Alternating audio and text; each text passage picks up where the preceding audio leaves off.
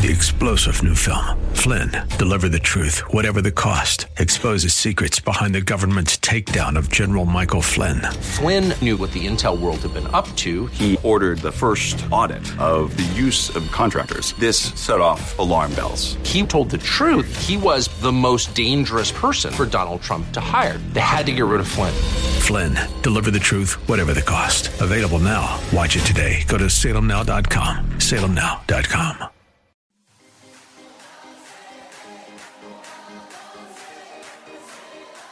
Welcome to Let Us Reason, a Christian Muslim dialogue with host Al Fadi.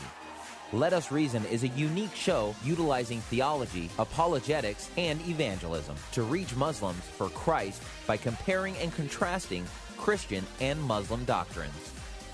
And now, your host, Al Fadi.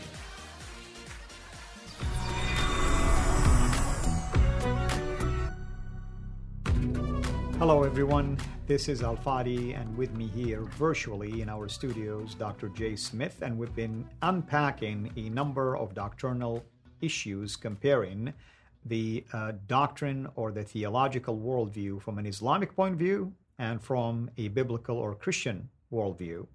Today, uh, we are going to unpack yet another important topic. This time, it's the topic of incarnation. And obviously, I don't want to jump ahead of myself or anything, but just one verse in the Bible is so powerful that I think one way or another it will tie into the discussion. And that's, and the Word became flesh. And that's what we mean by the incarnation. The Word, who is God, appearing to us in the flesh. That's why Jesus is God incarnate course, with me here, as I stated, is Dr. Jay Smith to unpack all of that. Dr. Jay, welcome back.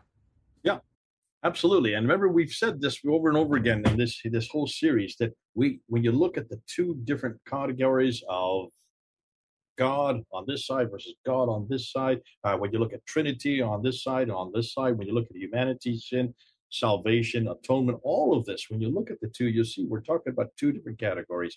They may they use the same names, but completely different categories. We saw this with atonement. And at the end of the uh, segment on atonement, we said, well, who is this one who's going to do the atonement? Because atonement has to be done by he who was sinned against, but is sinless, has to be sinless himself. Sinned against and sinless. Otherwise, otherwise, there's no way that a, someone, and the Quran agrees with this in chapter 6, verse 164, and chapter 53, verse 38. Anybody who has burdened with sin cannot take on another sin. They're already sinful. How can a sinful person take on another person's sin? It has to be a sinless one who take does that. Now, for the Muslims, they don't they don't see this. They, in fact, every Muslim that I've talked to and those who are listening, you say to me all the time, "There's no way in the world that Allah would ever take on human form, would become as a flesh." That, because this would pollute him, this would corrupt him. I remember Ahmad Ahmadiyya in his debate. Uh, I'm not sure who he was debating, but in the middle of the debate, he started screaming, how can you say Allah became a man, a worm, a worm? And he yelled it out, a worm. How could Allah become a worm? That's how corrupted we are. Now, so at least you got one thing right. We are corrupted. We are sinful. We all know that. Even, uh, uh even the great clerics know that. And certainly in this case, Ahmadiyya knew that. but here's the difficulty. I can understand if that were the case, that he would see Allah would be corrupted. And he was just really reflecting the weakness of Allah. Allah is very corruptible. That's why he doesn't dare enter time and space. Is that's what of the Ahmadiyya's telling me. If Allah came to earth and he is your God and he's the only God you got, and he gets corrupted, then I would suggest that's not a very powerful God. In fact, that's a God. If God can be corrupted that easily, then I was wondering how can what kind of God do you worship? You need a bigger God than that, and certainly a lot more powerful God than that, and certainly a lot less corruptible God than that. My God can come to earth anytime he wants and not be corrupted whatsoever. And you see that incarnation is not just there in the Garden of Eden. That is God walking and talking in the cool of the day. That is God. His name is God, and He is seen as God, and He is there, able to take on human form. So from the very beginning, my God can take on human form. That's not the only time He was wrestling with Jacob. If he was wrestling with Jacob, he better have a pair of arms and a pair of legs in order to wrestle. He took the children of Israel through the desert. For 40 years, he was a like pillar of cloud during the day, and at nighttime he was a pillar of fire. My God can take on any form he wants. Muslims, do you see what you're saying when you're saying God cannot take on any form, cannot enter time and space? You're limiting God. You're taking away his Akbar. He's no longer Allahu Akbar. Can stop saying that if you say he cannot become to earth. But hold on, hold on a minute. I'm going to take you to another place where God came to earth. Exodus chapter 3. God was there as a burning bush. Now, you Muslims know that you have the same story. It's right there in chapter 20. Open up your Quran to chapter 20 and read verse 10 to 14. That's amazing story because in that story, Moses, he sees in the distance a burning a fire. He sees in the distance a fire and he just wants to see what that fire is. He wants to see what it's all about. And he goes, comes towards the fire. And as he comes towards the fire, he wants to take some fire to go and start his own fire. As he approaches that bush that he sees that's burning and doesn't get consumed, a voice comes from within the bush in verse 10. In your Quran, not my Bible, though it's in my Bible, but I'm talking about your Quran now. In your Quran, and the voice says, Oh, Moses, take off your shoes for you're on holy ground. Now, hold on, Muslims. Holy ground. If it's holy ground, does that mean God's there or not there? Can you have holy ground on earth without God? Can be a holy ground any place? Or does it not demand that if it's holy, it must be that Allah is there? Am I correct? If it's holy ground, you know Allah is there. Otherwise, it's not holy. Am I correct? Suggesting correct. that in verse 10, Allah is in that bush, right? Yes. No, you still don't like that? Well, then read verse 14. Continue on to verse 14, because then the the the the voice from within the bush says to Moses, Truly, I am Allah who is speaking to you. Here is that bush that's burning that takes on the name of Allah. Now, can anybody take on the name of Allah but Allah Himself? Bingo. Can you see a problem here? You're starting to see the problem. Is Allah in that bush? Obviously, if it's holy ground, he must be there. And if he claims to be Allah, it must be him. Nobody can claim to be Allah and not be God, proving that certainly in chapter 20, verse 10 to 14 of your Quran, Allah is in that bush. And where is that bush? It's on earth. And where's in front of Moses? So in 1400 BC, when this event is happening, Allah must have been in that bush, must have been on earth at that time. If he was in that bush at that time, as if you're going to have to admit, if you don't like that story, you don't want it, eh, you, you're going to have to tear it out and throw it away. You're not going to do that to the Quran. Can you see a problem? There is a problem for you Muslims because in chapter 20, it's also repeated in chapter 27, you have Allah on earth, which means if he can do it in 1400 BC, he can do it 2,000 years ago. Bingo. So the incarnation does exist in the Quran, whether you like it or not. God at one time did come to earth. And if he did then, that means he can do it anytime. But hold on. Why is it he had to come to earth? Why is it? Well, we know the reason why is because in order for to eradicate sin.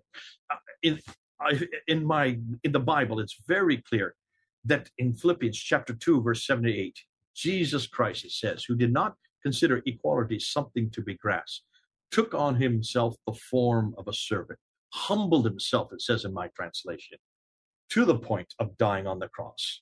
There it is right there. That is the reference point that I want to see because it's in the Bible very clearly that God came to earth to fulfill what he had done to the very beginning. At the very beginning in the Garden of Eden, when he's there with Adam and Eve and he has condemned them for the sin they have done, he turns towards Eve and he says, Someone from your line he, that means it's going to be a male. Well, who is that male? Remember in the last episode, I was going to say who it was. We need to go to Isaiah chapter 7, verse 14. In Isaiah 7, I'm making it really easy for you folks. Seven is the perfect number, double that is 14. In Isaiah says this For this shall be a sign. Wake up, folks. A virgin will conceive. Now, hold on a minute. In my they're in my existence, virgins don't conceive. If virgins start conceiving, they're no longer virgins by definition. Am I correct? Scientifically, that is impossible. But in your Quran, you know there was one virgin. Chapter 19, verse 20 of the Quran, it's very clear there was one virgin, virgin, Virgin Mary. Mary was that virgin. She did conceive and bore a son. So what does Isaiah say? For a virgin will conceive and bear a son, and his name shall be called Emmanuel.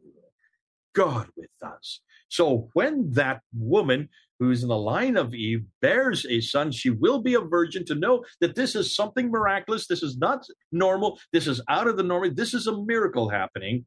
When that happens, folks, it is God with us. Oh, I love it. That's why I love my Bible, and that's why I love the whole scope of history. It all makes sense. What God promised there in Genesis 3 to Adam and Eve from the line of Eve had to have been through a man, he who would come to earth, and that man would be Emmanuel, God with us. Muslims, you know who that man is. His name is Isa. You know who that virgin was. Her name is Mary. It's in your Quran. See, these are beautiful little little um, flags right through scripture that help us to understand who is it that God promised right at the very beginning. He already did that because he's our daddy. Our daddy, who's relational, was going to come himself. He had to come himself. And he had to come through a Virgin Mary, promised there 800 years before it happened, there to the prophet Isaiah, so that we could know and recognize him when he did come. Folks, it happened 2,000 years ago, and his name is Jesus. Now, what we're going to do in the next episode, we're going to have to say, well, where do we get all this from? We get it from revelation. But what kind of revelation? We're going to find we have two completely different kinds of revelation. One is relational, the other isn't. Guess which is which. Until the next episode, this is Jay here. Over to you, Fadi. Thank you. And this is Al Fadi over and out. Thank you for listening. We'll be right back after this message. You're listening to Let Us Reason with Al Fadi. We depend on the generous gifts of our supporters to produce this program. To join us in this work, go to patreon.com and search for CIRA International. That's C I R A International. You can also donate through PayPal. Go to CIRAInternational.com to learn more. Your support will help us continue introducing Muslims to the gospel of Christ. Now, back to Let Us Reason. Hello, everyone. This is Al Fadi, and I want to welcome you back to a continuation of this fascinating video series on what we call the hermeneutical keys, talking about important doctrinal issues that clearly distinguishes between the Islamic point of view or worldview versus the Christian worldview. And those are very important topics that have to do really with our faith and salvation. Today, is no exception. We'll be talking about revelation, and we will make a case in point that we're dealing with two different revelations. The revelation of Islam is totally different than the revelation of the Bible. And with me here, of course, as always, to unpack all of this is our dear brother, Dr. Jay Smith. Dr. Jay, welcome back, brother. Thanks. Good to be back. Thanks to be talking about these different categories. These are really foundational categories to both of our faiths. And every Muslim and every Christian, you probably had discussion after discussion on this, and you will probably be seen to be just talking past each other, which is understandable because though you may use the same word as we, these words have totally different meanings. And here's revelation is another one of this. Revelation in Islam is basically it's it's the Quran. This is your final revelation. And this is your general revelation, you might say. According are, to Islam, yeah. According to Islam, I, I would suggest that they're fascinating because for Muslims, they always say that there's no such, there's no way that revelation can. Um, it's always sent down from God via the angel Gabriel to a prophet.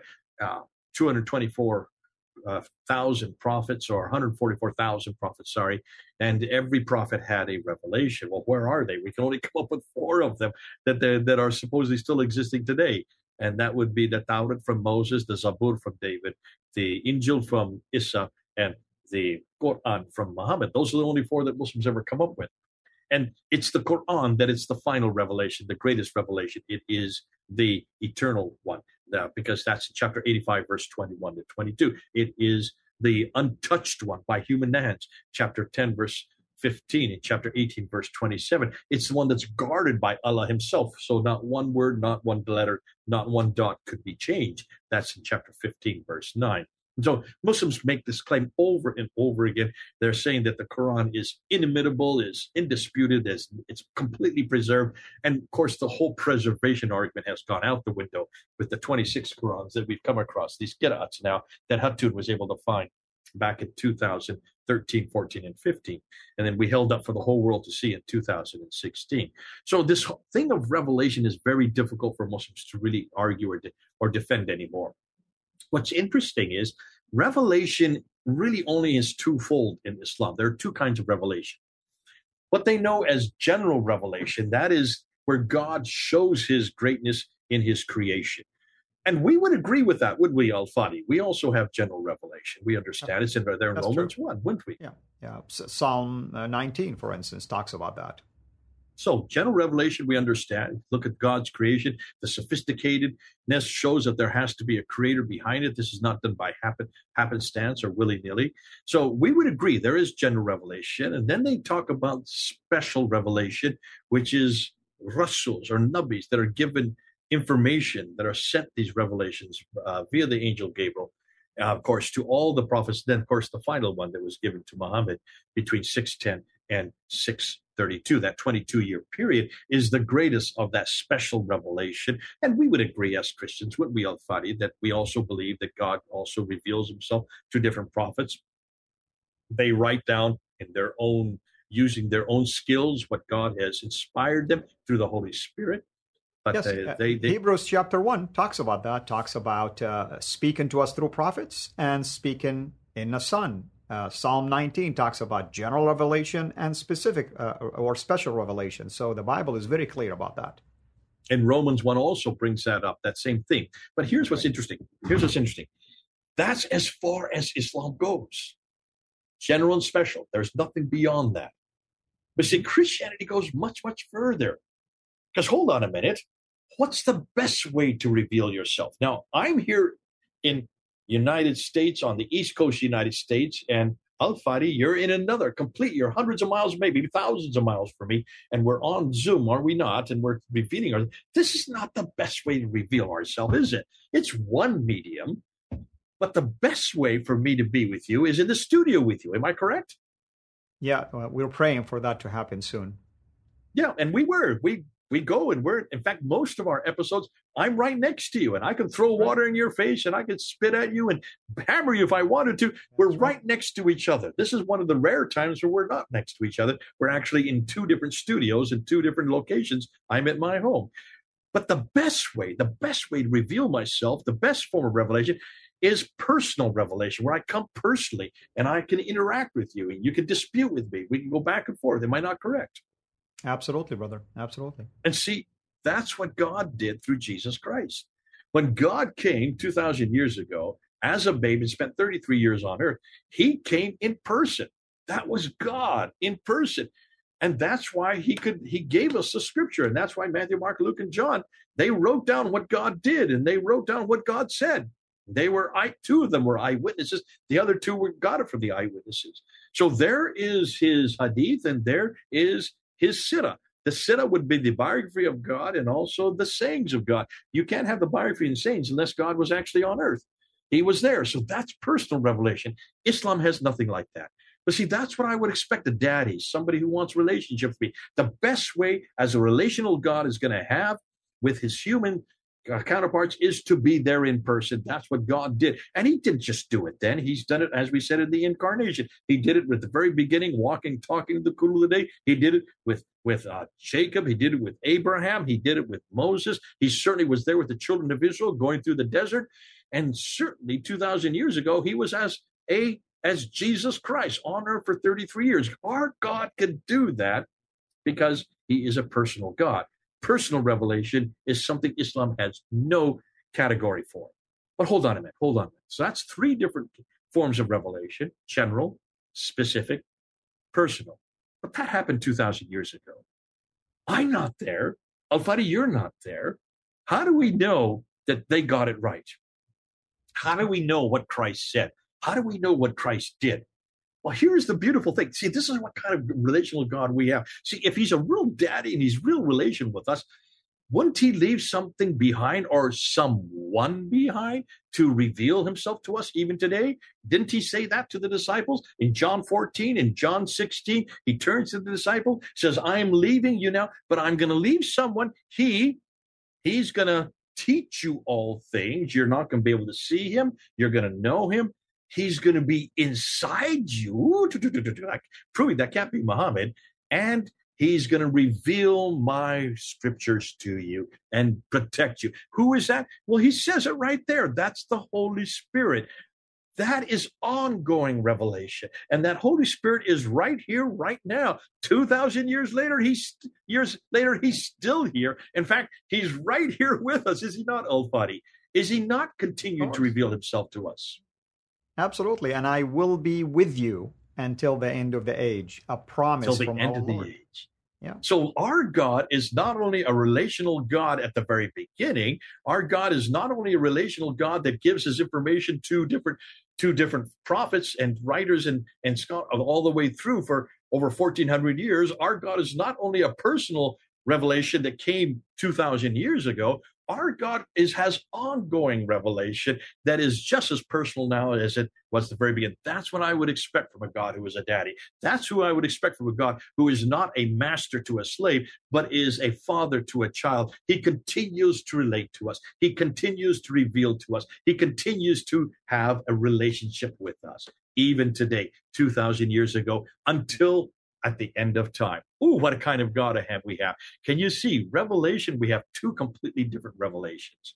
On this side, this is as far as you get Muslims. You don't get any better than this. Oh, we've got this as well. But who do you think is the better word of God? Yes, this is our word of God. But who is the Logos, the word of God? And see, Muslims, you always tell me that this word of God is eternal. You always say that. This God is, e- I'm sorry, this Quran is eternal. Chapter 85, verse 21 and 22 say that. And then you also say that this was sent down to one man over a period of 22 years from 610 to 632. His name was Muhammad. And then you tell me that it was completed at that time, by the time Muhammad died in 632, but completely written down in its final form under the time of Uthman in 652. And then you tell me that it is unchanged. So, eternal, sent down, complete, and unchanged. Well, I can't argue about eternal because we're not in eternity. As far as sent down, well, I wasn't there in the seventh century, but complete and unchanged, I can shut that down very quickly. In fact, Al Fadi and I've been doing that for episode after episode after episode. Look at right here. That shows that it's not complete, and it shows that it's been changed enormously in the last 1400 years. So we can shut that down and pretty well say that this book does not fulfill any of those four. But hold on a minute. Neither does this book. But this is not only our only word of God. Jesus is the word of God, the Logos, Amen. who entered time and space. Now, hold on a minute. Let's apply those four things to Jesus. Was he not eternal? Is he not eternal? Yes, he is Lord. He is God. So Jesus is eternal. He was sent down for 33 years between 610 and 632. He has never changed, unlike the Quran has changed, and he is complete. He is the only complete revelation. So the best revelation, the eternal revelation, the personal revelation is Jesus himself who brings up. And how do we know? Because of this revelation. So we have coming and going a better revelation who is ongoing through the Holy Spirit right now and forevermore. Now, the next thing we're going to do, we're going to do a number of things. We're not just going to do one category. We're probably going to fit a number of categories together predestination and theocracy and spirit world. But that's for the next time, folks. Can you see how, in every case, everything we're talking about on this side is relational? Everything they're talking about on this side has nothing to do with relationship because they don't have a relational God. We do. Come on home. Amen. And and you know two passages that come to mind to emphasize relationship through revelation. Hebrews chapter 1 verses 1 to 2 it says God after he spoke notice he spoke long ago to the fathers. God himself was speaking to the fathers in the prophets in many portions and in many ways. In these last days, meaning 2,000 years ago, he spoke to us in his son, to us, to us, not to the prophets, speaking to us. And in the Gospel of John, chapter 1, it says, In the beginning, the Word, and the Word was with God, and the Word is God. What happened to that Word? And the Word became flesh. And then later in verse 18, it says, No one hath seen God except the Son of God who came to do what? Who is in the bosom of the Father, who came to reveal him to us, to exegete him to us, to interpret him to us, because God wants us to have a relationship with him. That's the depth and the length he went through in order for him to retain that relationship with us. He says, For God so loved the world He loves the world that he sent his only begotten Son, that whoever believes in him shall not perish but have eternal life. He didn't send the Son to the world to judge the world, but rather to save the world. This is the God we worship. This is the God, my God, and Dr. Jay's God, and the God of many followers of Jesus. Hallelujah. Thank you, brother. Thank you, everyone, for tuning in. This is Al Fadi over and out. God bless.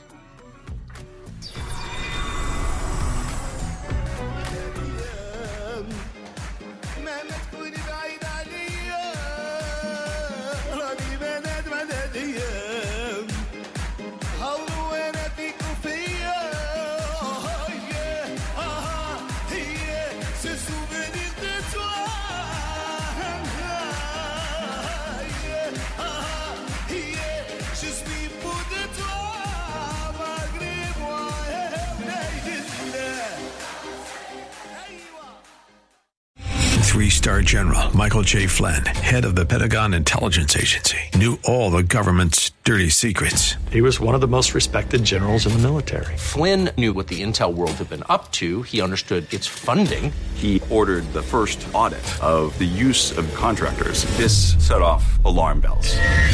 The explosive new documentary, Flynn, Deliver the Truth, Whatever the Cost, uncovers the facts behind this scandal. Flynn told the truth. He was the most dangerous person for Donald Trump to hire. I find out the worst enemy that I'm going to face in my life is right here in America. They took my assessment and they wanted me to change it. And I was like, I'm not changing it. They had to get rid of Flynn with in depth interviews, archival footage, and never before seen personal records of the man behind the headlines. I just felt like I was drowning. Flynn, deliver the truth, whatever the cost. Available now. Watch it today. Go to salemnow.com. Salemnow.com.